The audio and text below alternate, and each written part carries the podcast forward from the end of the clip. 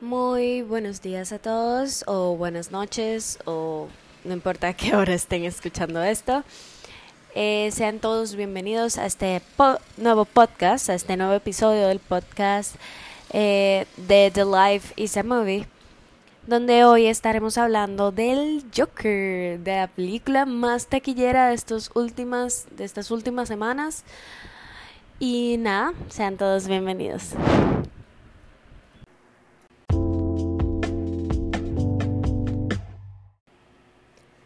Bueno, como todos ya sabemos, el Joker comenzó primero que todo por encima de Maléfica. Eh, desde, bueno, antes de su estreno comenzó en el número uno más taquillero desde el primer fin de semana. Y luego salió Maléfica el día del estreno de Maléfica. Y Maléfica en una semana, no fue un fin de semana, quitó al Joker de arriba y se colocó Maléfica de primera y, el Joker de segunda. O sea, algo que como una competencia de película azul. Eh, bueno, una competencia de películas, pero nada, nada de otro mundo. Quiero informarles, o sea, estoy tan enamorada de la película del Joker que me la fui a ver tres veces al cine. Tres veces. O sea, ya la tercera vez era como que, bueno, ya me sé lo que van a decir, ya me sé las canciones, ya me sé lo que hace, lo que pasa. Ok. Pero la primera vez, nada, nada se compara a la primera vez que la vas a ver al cine. Y es que la primera vez que uno va al cine, bueno, en mi caso que amo el cine y me encanta la acción, pero ah, me encanta, lo que más me encanta del cine y son las películas que son, que cuentan algo real, ¿entienden? No tanto ficticio, no es que no me guste, pero prefiero las, las que son en la vida real, la que, pues no, pues que hablan de la realidad, no necesariamente de que pasen en la vida real, sino que tienen que ver mucho con la realidad, que todo sea más orgánico. Entonces yo estaba muy feliz en la escena. Bueno, otra cosa, spoiler. Voy a decir mucho spoiler aquí, ¿ok? porque seguro, pero seguramente ya te, tuvieron que haberse visto el, Joker, porque ya han pasado tres semanas desde su estreno. Entonces, por favor, vayan a verla si no la han visto.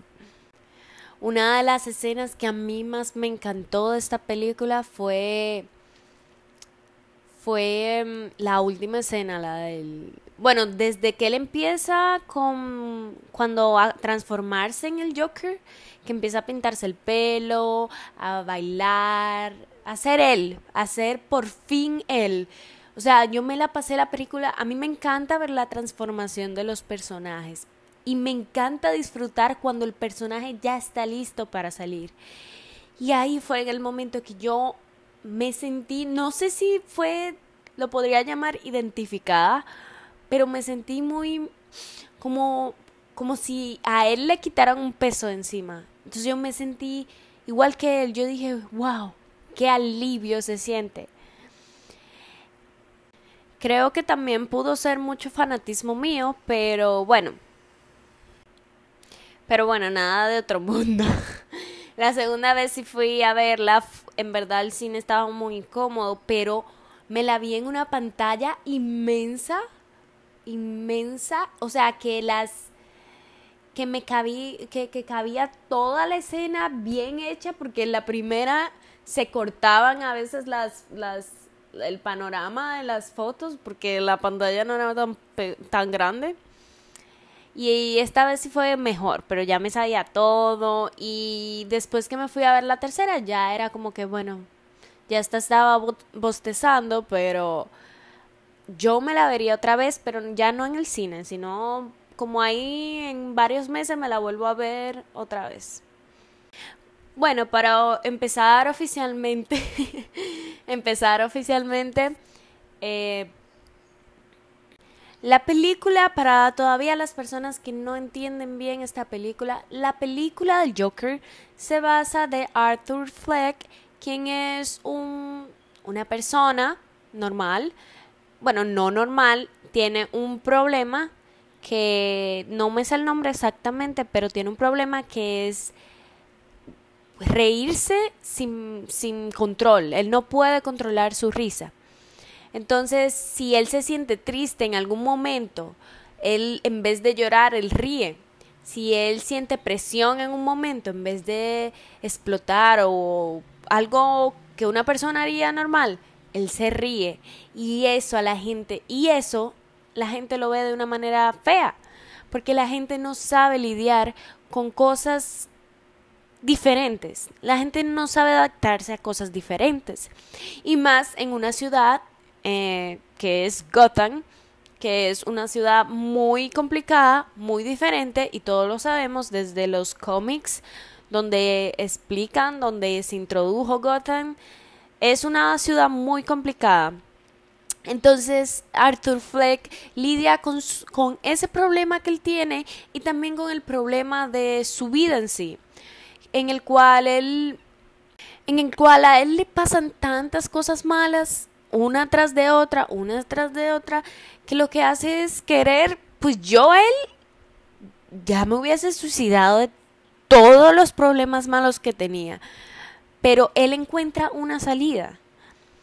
Entonces, un, un dato es, por ejemplo, que él vive con su madre, su madre ya pues ya no tiene, es una señora mayor, eh, él la cuida, él literalmente trabaja para ella para llevarle de comer, etcétera, etcétera. Y resulta que su madre, pues empezando con la historia, su madre, ¿cómo te, cómo digo? No sé cómo explicar eso, pero lo voy a dejar más para adelante porque no quiero, quiero primero empezar con lo básico. Entonces, bueno, para seguir, el, vamos a seguir contándolo las cosas malas que le pasa a Arthur Fleck, como que un, al principio de la película le dan una paliza a unos niños, los roban, él, él está, de por sí él está muy flaco, no come. Eh, ¿Qué más? Eh, Después, un compañero del trabajo de, de payasos, un compañero del trabajo donde, donde buscan payasos para fiesta, les regala un arma que supuestamente para que se cuiden. Ok. Él la acepta, eh, pero ahí es donde, ahí cambia un poco el rumbo del pobre Arthur aunque le siguen pasando cosas malas, le sigue pasando que él siempre, él quiso ser una, él soñaba con ser una persona normal, con tener a una, a una novia, tener su romance, tener una vida sonriente, ser comediante de stand-up, que es lo que él siempre quiso ser. Pero el problema de él es que yo me puse a analizar y es que, bueno, y es que en la película lo deja muy claro, es que él no da risa, él no tiene, no tiene ese toque de risa. Y lo que a él le parece chistoso es son cosas de muerte, cosas pues que a uno no le, no le, no le va a parecer chistoso. Entonces, a él sí, pero eso es lo que hace el personaje diferente también. Pues sí, eh, pues ya, pues a pesar de que le suceden cosas malas que después lo, lo botan del trabajo porque justamente lo encontraron con el arma en, en una actividad que tuvo que hacer, en el cual él se tuvo que presentar, eh, que supuestamente lo de la relación con la, con la vecina no es real, aunque ella no le hizo daño en sí. Eh, con que también con que su madre le había dicho que Thomas Wayne era su padre, pero que Thomas Wayne no lo acepta a él porque él, porque supuestamente Thomas Wayne, él es adoptado y los papeles que él fue a revisar dicen que él es adoptado. Aquí viene una, ¿cómo se diría? Una gran teoría. Y esta, la, esta es una de las discusiones más grandes que yo he tenido en esta película. Y es que desde que, bueno, cuando a mí me dije, cuando en la película dijeron, la mamá dijo que él es hijo de Thomas Wayne, ahí fue que yo comencé que no puede, el Joker no puede ser hermano de, de, de, Bruce. ¿Qué es lo que pasa aquí? No, ahí yo dije, me cagaron la película. O sea, yo vi, yo oí eso y yo dije, qué cagada, de verdad. Después fue, yo dije, no, es que yo estaba súper, súper frisada. Yo dije, es que no pueden cagar esto así de grande. Y yo dije, no, pero esto no es real, déjame seguir prestando atención. Y ahí es cuando él, él va, él se le presenta al papá y el papá le dice, digo, y Thomas le dice que no, que él no es adoptado, que él, digo, que él no es hijo de él, que él es adoptado, que su mamá está loca y un regalo de cosas. Y también la... Eh, y ahí fue cuando yo me quedé, ay, por fin. O sea, como que pude respirar otra vez porque si no... Entonces, él va a confirmar lo, lo, que dijo Thomas Wayne, donde están los papeles, en el hospital de Arkham. Y ahí, pues, después de verme la, la película tres veces, fue que yo pude entender más o menos porque el, en la hoja dice que ella lo adoptó, ella sola, supuestamente ella sola lo adoptó.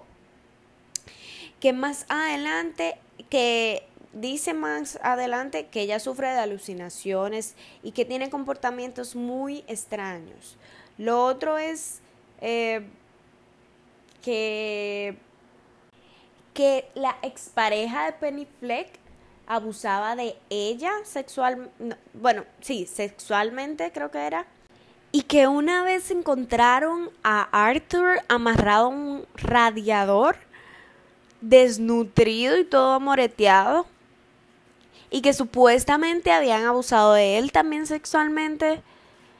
Pero yo la verdad no entendí si, bueno, yo estaba discutiendo con un compañero de si fue dice la expareja, pero...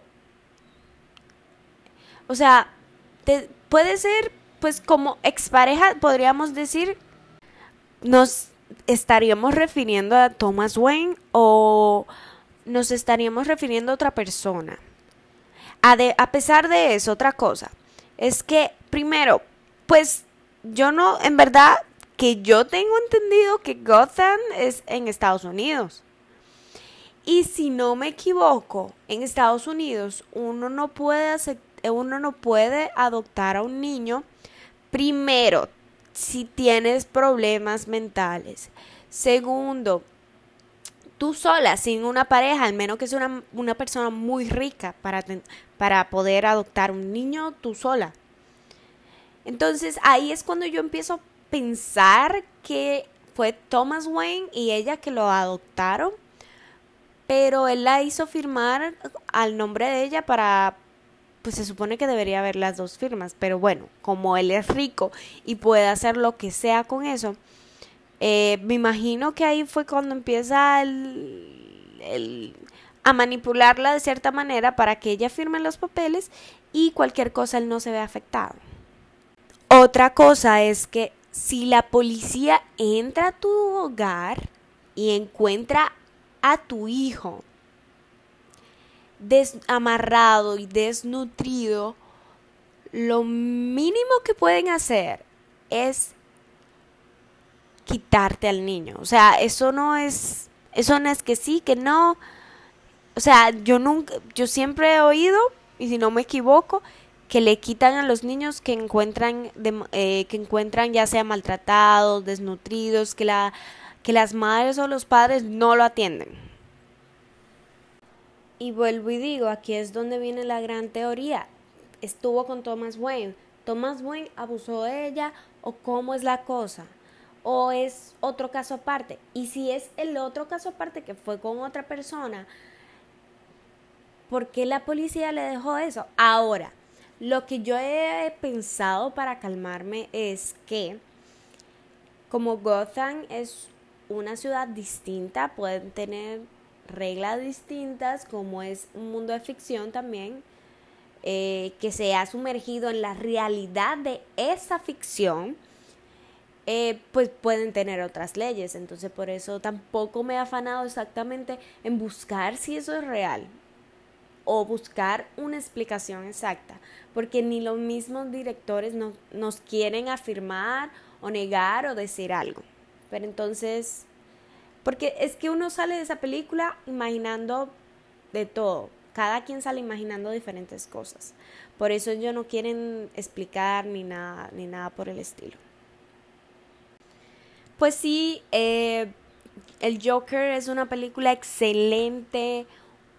tiene tomas, tomas impresionantes he amado cada segundo de las tomas que hacen. El las tomas que creó el director de fotografía junto con, con el director de la película. Excelentes tomas. Bueno, en algunos enlaces de, una, de un acto a otro es un poco complicado, pero es, o sea, es buenísimo. Los colores, el ambiente, el vestuario, los los utensilios que se, la utilería que aparece en, las, en la película es muy, muy excelente, no sabría decir, muy excelente.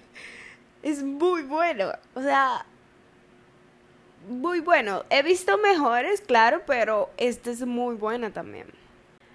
Me encantan las escenas épicas, de verdad. Me encantan la escena en donde él sale del metro, del subway, fumando un cigarrillo con su ya vestimenta de payaso, de, Joker, y va caminando todo gangster y van los policías corriendo al, al desmadre que él dejó ahí atrás y nadie se imagina que fue él. Y él sigue caminando como un gangster full. O sea, a esa parte. Y cuál más. Eh, la parte también eh, ay, el de las escaleras. ¡Y qué escena más buena! Óiganme, qué escena más buena. Que él va bailando. Uf, desde que él se sube al ascensor, los pasos de baile chulísimos. Se siente una paz en esa escena, se siente la diversión, una escena épica de verdad. Y la otra escena épica es la primera donde él está sentado en el espejo eh, colocando su cara triste y feliz y que se le sale una lágrima. ¡Wow! Cosas bellísimas. Hay más escenas épicas, pues son tantas que hasta se me borran. Pero esas son las mejores. También algo que me encantó es cómo manejaban los las tomas de las de las las tomas de las escenas, es decir, que no siempre tenían el mismo enfoque. Te ponía, había un momento donde la cámara se movía, había otro momento donde la cámara no estaba recta, sino que el callejón, por ejemplo, la parte final, donde Thomas Wayne es asesinado junto a su esposa, me encanta que la toma sea como curviada, la calle se va curviada y la toma bien cerrada, como que para que tus ojos no se queden mirando rectos, sino que tengas que mirar a la izquierda de la pantalla para ir a ver qué está pasando. O sea, es, es algo que llama la atención. Y para mí hubo un excelente trabajo en producción. Para mí o tiene producción debe estar nominado porque hubo un muy muy buen trabajo en producción. También el guion no puedes, no, no digo que esté nominado, pero digo, no digo que pueda ganar, pero sí que esté nominado, no es de que la gran cosa, pero es bueno el guion. Y la música, wow. La música que utilizan en esa película son músicas que van con la película, o sea, que marcan la película, como Frank Sinatra, esa canción es súper, súper Joker.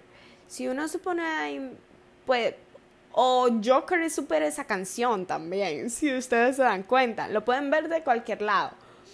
Es lo mismo que dicen esa canción, es lo que expresa el Joker en esa película.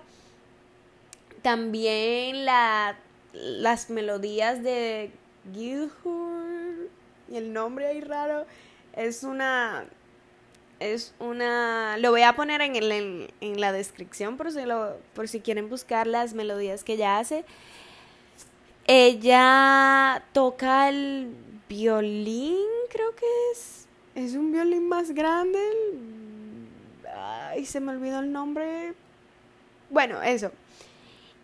Y toca una melodía preciosa. Tal vez yo sí creo que al menos ella debería estar nominada a mejor música o del, en el Oscar, porque es muy buena.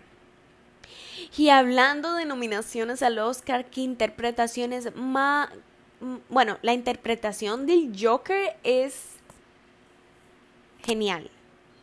Y vamos a decirlo así, la interpretación de Joaquín Phoenix en esta película nunca había visto una así.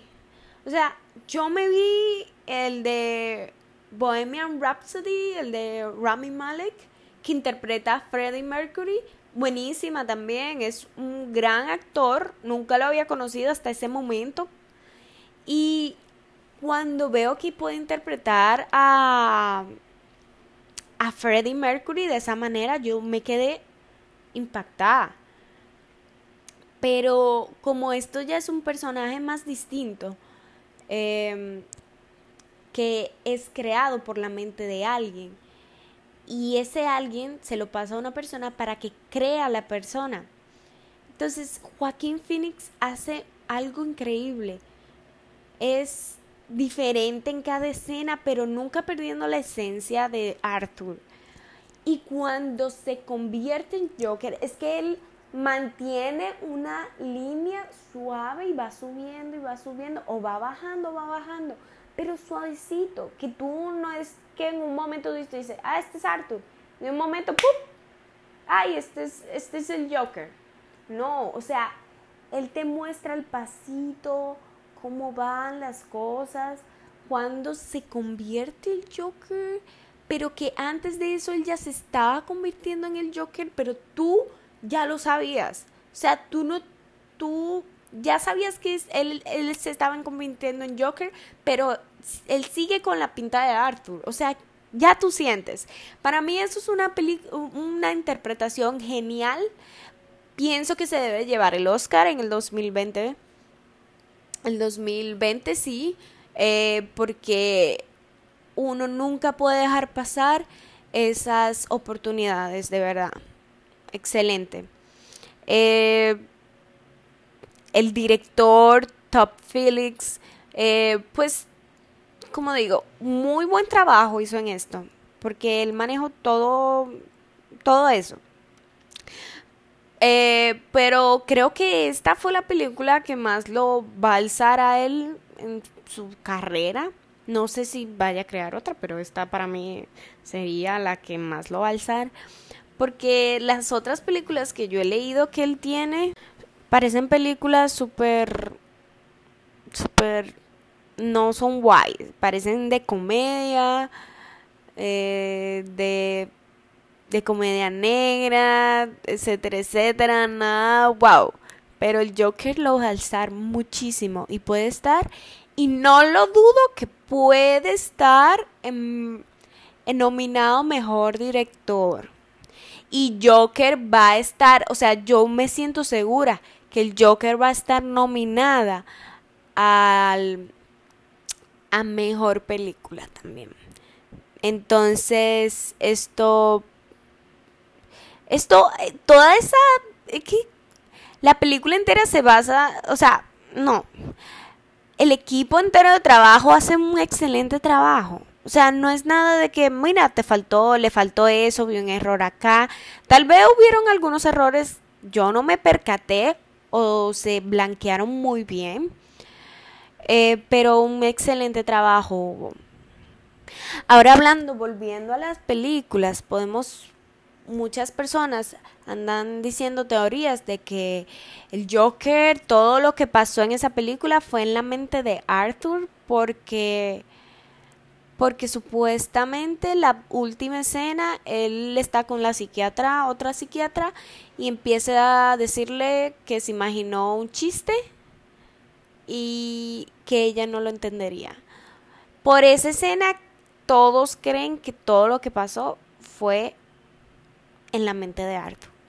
Y aquí viene mi explicación de que por, qué, por, por qué podría ser eso real y por qué no. Y es que cuando, si nos damos cuenta, en esa escena, él la mata después a ella, ella la, él la asesina a ella y luego sale de la sala como si nada, como si él ya tuviese sus problemas normal, como el típico Joker. Entonces, no podríamos decir que él ya es el Joker en, esa escena. En esa escena él, es el Joker. Pero él simplemente se estaba imaginando una historia de él, cómo sería, cómo él se convirtió en eso. Esta es la teoría de que pudo haber sido en su mente y que él se convirtió así por ese porque con, por la creación que nosotros vimos en la pantalla. Puede ser real porque el Joker en los cómics él mismo dice que él a veces eh, que él exactamente no se acuerda cómo él, cómo él se convirtió en el Joker, que él a veces lo imagina de una manera y otras veces lo imagina de otra. O sea que no tenemos exactamente una creación definitiva de quién es el Joker. Ahora, sabemos quién es, pero no de dónde viene. Esto es simplemente otra película más que explica una de las, una de las imaginaciones de dónde vendría el Joker. Entonces, por eso mucha gente viene pensando que todo eso que pasó fue en la mente del Joker. Ahora, yo pensaría que puede ser que no, que él simplemente se ríe y le dice que, él no, que ella no lo entendería por el asesinato de los Wayne, simplemente porque ya era una noticia, wow, y él se quedó y él simplemente le cuenta eso porque, pues, él se está acordando de que por el caos, no que él armó, sino que por el caos que la gente armó, Thomas Wayne falleció. Y él, a pesar de todo, él, eso era lo que él quería para Thomas Wayne. Porque después que lo rechazó como su hijo, él se quiso vengar de todo el mundo que le hizo sufrir. Entonces, eh, Thomas Wayne lo rechazó. Ahora, lo rechazó, pero en la hoja dice que él es adoptado. Ahí fue cuando él no hizo nada más con Thomas Wayne, porque dijo, bueno, pues soy adoptado. Él tenía razón. Pero ese es el chiste. Es que no sé cómo explicarlo. No sabría explicarlo exactamente. Pero bueno. Y aquí esta es la parte yo también me trabo mucho. Para mí todo eso pudo ser real. Es más realista que aquel Joker se caiga a un tanque de ácido y se convierta el Joker. Yo creo que es más realista esto y es y a mí me gustan más las cosas que van más orgánicas y más reales. Pero como podemos saber, todo el mundo tiene su forma de opinar, sus pensamientos, porque para eso es la película, para que todo el mundo salga pensando cosas diferentes y por eso tenemos un sinnúmero de videos en YouTube explicando y hablando de teorías acerca del Joker. Porque para eso es que la película está hecha, para que todos nos confundamos y creamos en otras cosas. Y yo sinceramente amo las películas que juegan con la mente de uno. De verdad que amo las películas que juegan con nosotros. O sea, es algo impresionante. Yo amo el cine y a mí me encantaría interpretar a un, un personaje en una historia que sea tan importante que te haga confundir. Y por eso a mí me encanta el cine. Ahora, hay muchas películas más que me gustan de ficción, amo las películas de acción y de y las películas oscuras, me encantan. Pero me amo más las que son realistas y que te hacen confundir también. Y aquí voy a hablar de algo que a mucha gente le confunde. Mucha gente dice que esta película no tiene moraleja o que esta película no tiene algo una como un disparo de enseñanza para ti. Pero para la gente que está sufriendo ciertos problemas, sí es una ayuda.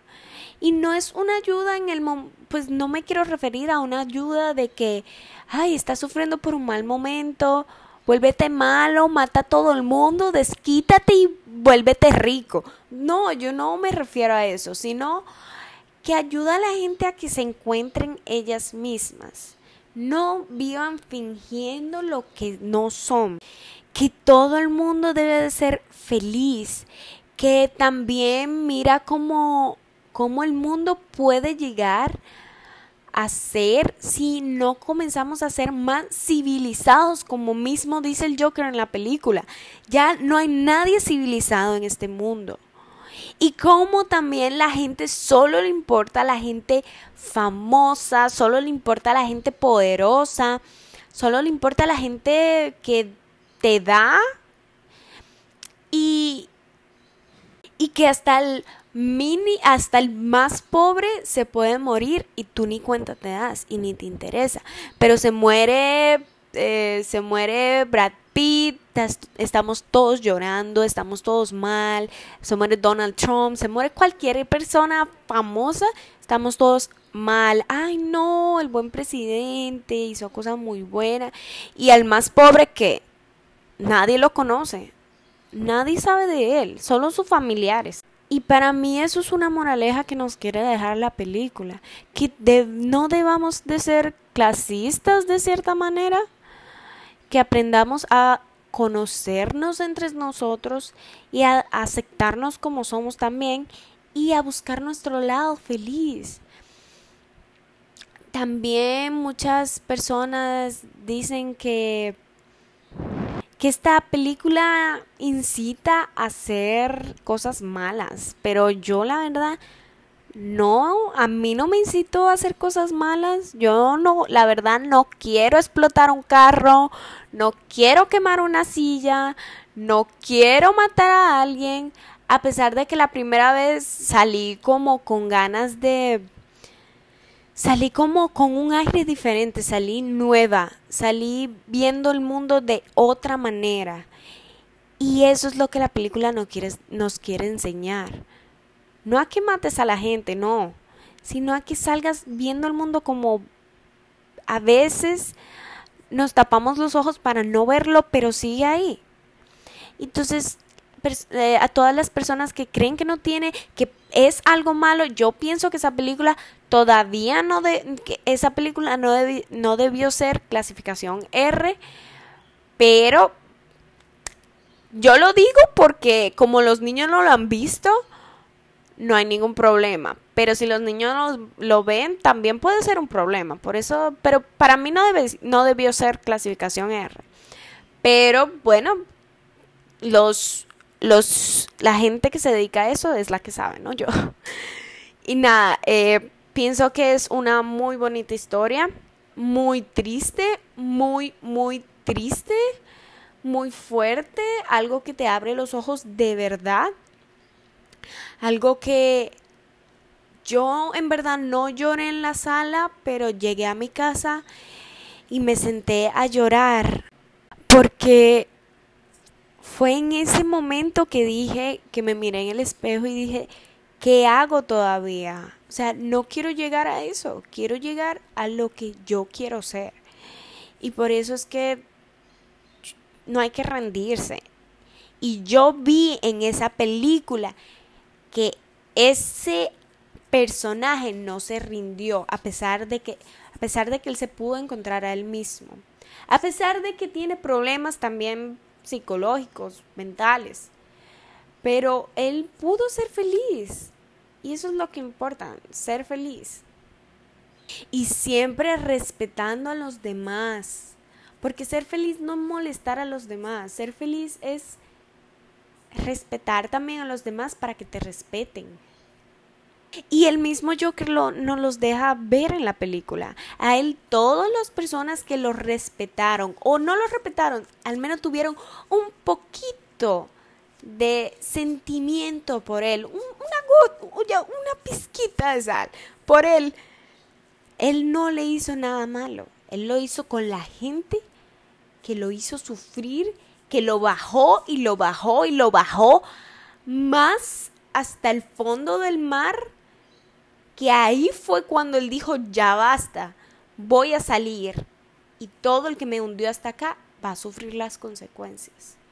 Y por eso es que ninguno de nosotros debemos de estar alterando a otras personas, porque uno nunca sabe qué puede pasar con esa persona. Por eso debemos estar tranquilos y respetarnos mutuamente.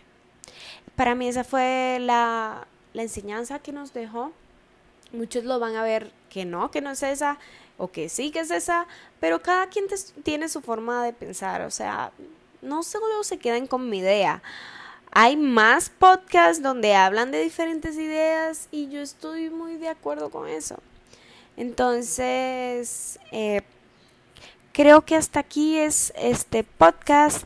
Espero que lo hayan disfrutado muchísimo porque yo me divertí un ratotón hablando aquí y espero que esta película le haya servido para algo que si lo escuchaste ya antes de dormirte, mientras limpiaba la casa, hacías cualquier cosa, almorzás, lo hayas disfrutado muchísimo, te haya cambiado el aire de las cosas y bueno, que sigas adelante y que no se olviden que vuelve otro episodio la semana que viene, así que ah, estén pendientes y Bye. Nos vemos en el otro episodio de The Life is a Movie. Bye.